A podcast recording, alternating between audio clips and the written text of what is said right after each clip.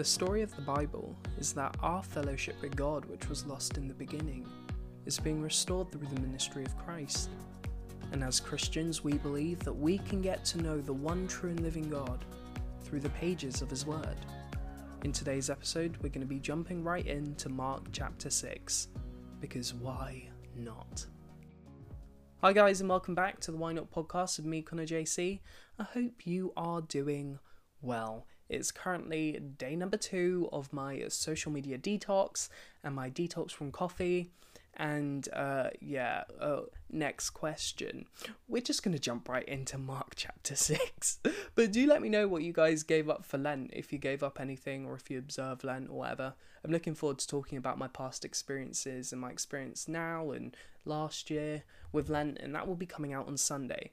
But anyway, Mark chapter 6. He went away from there and came to his hometown, and his disciples followed him. And on the Sabbath he began to teach in the synagogue, and many who heard him were astonished, saying, Where did this man get these things? What is the wisdom given to him? How are such mighty works done by his hands?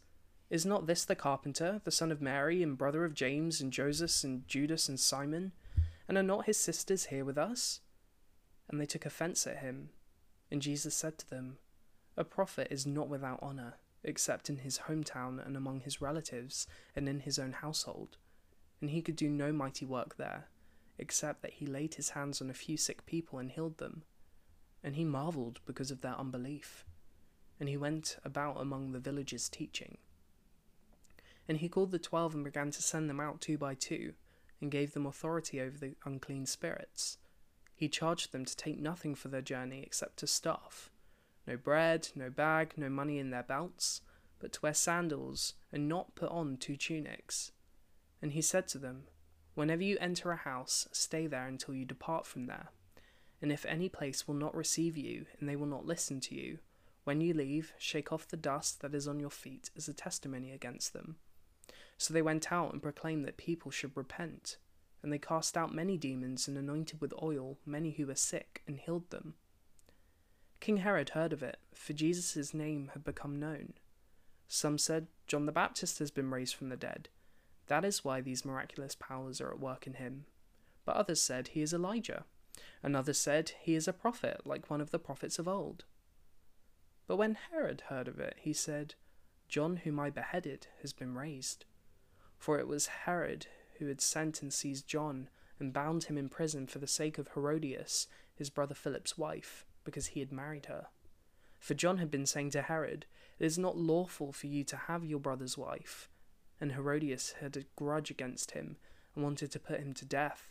But she would not, for Herod feared John, knowing that he was a righteous and holy man, and he kept him safe. When he heard him, he was greatly perplexed, and yet he heard him gladly. But an opportunity came when Herod on his birthday gave a banquet for his nobles and military commanders and the leading men of Galilee. For when Herodias's daughter came in and danced, she pleased Herod and his guests. And the king said to the girl, Ask for me whatever you wish, and I will give to you. And he vowed to her, Whatever you ask me, I will give you, up to half of my kingdom. And she went out and said to her mother, For what should I ask? And she said, The head of John the Baptist. And she came in immediately with haste to the king and asked, saying, I want you to give me at once the head of John the Baptist on a platter.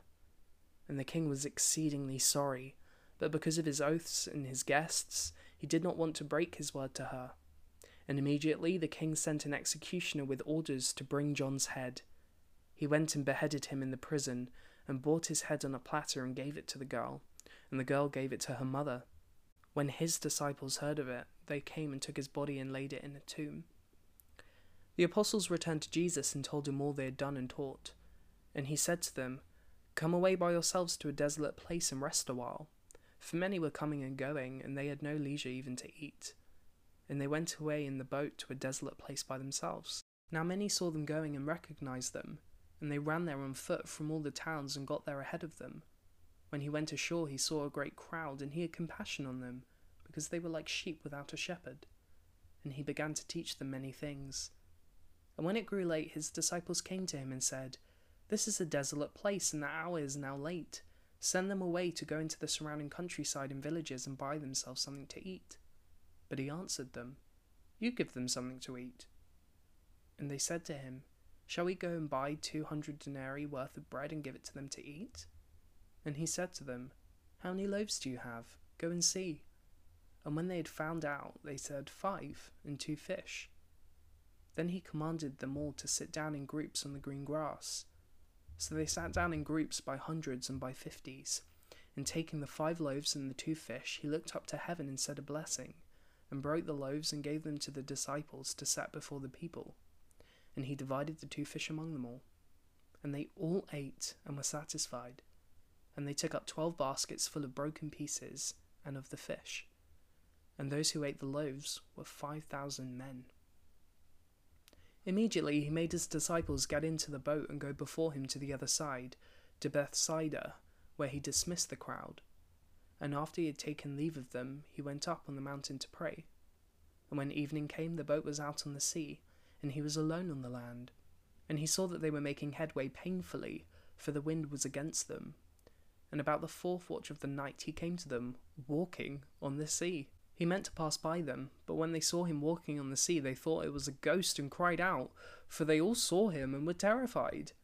But immediately he spoke to them and said, Take heart, it is I. Do not be afraid. And he got into the boat with them, and the wind ceased, and they were utterly astounded, for they did not understand about the loaves, but their hearts were hardened. When they had crossed over, they came to the land at Gennesaret and moored to the shore. And when they got out of the boat, the people immediately recognized him and ran about the whole region and began to bring the sick people on their beds to wherever they heard he was. And wherever he came in villages, cities, or countryside, they laid the sick in the marketplaces and implored him that they might touch even the fringe of his garment. And as many as touched it were made well. Amen.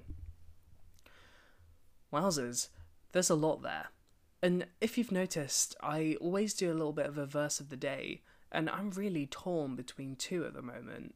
Uh, the whole a prophet is not without honor except in his hometown and among his relatives and in his own household. That one just speaks differently, especially being raised in a non-Christian household, and maybe that's a whole. Maybe that's also another great episode talking about what it's like living in a family that don't believe in Jesus and helpful advice are picked up along the way and just biblical advice, etc. Huh look at you guys just inspiring me. And basically, the other kind of verse of the day is the take heart is its eye, do not be afraid. Those are quite stunning. Just amazing verses. There we go, there we go. But as usual, if you want to get in touch with me, just send me an email at whyyynotpodcast at gmail.com. And I'll be posting the study questions on my Why Not Instagram. So yeah, stay tuned for that. Until then, goodbye God bless, and I'll see you in the next one.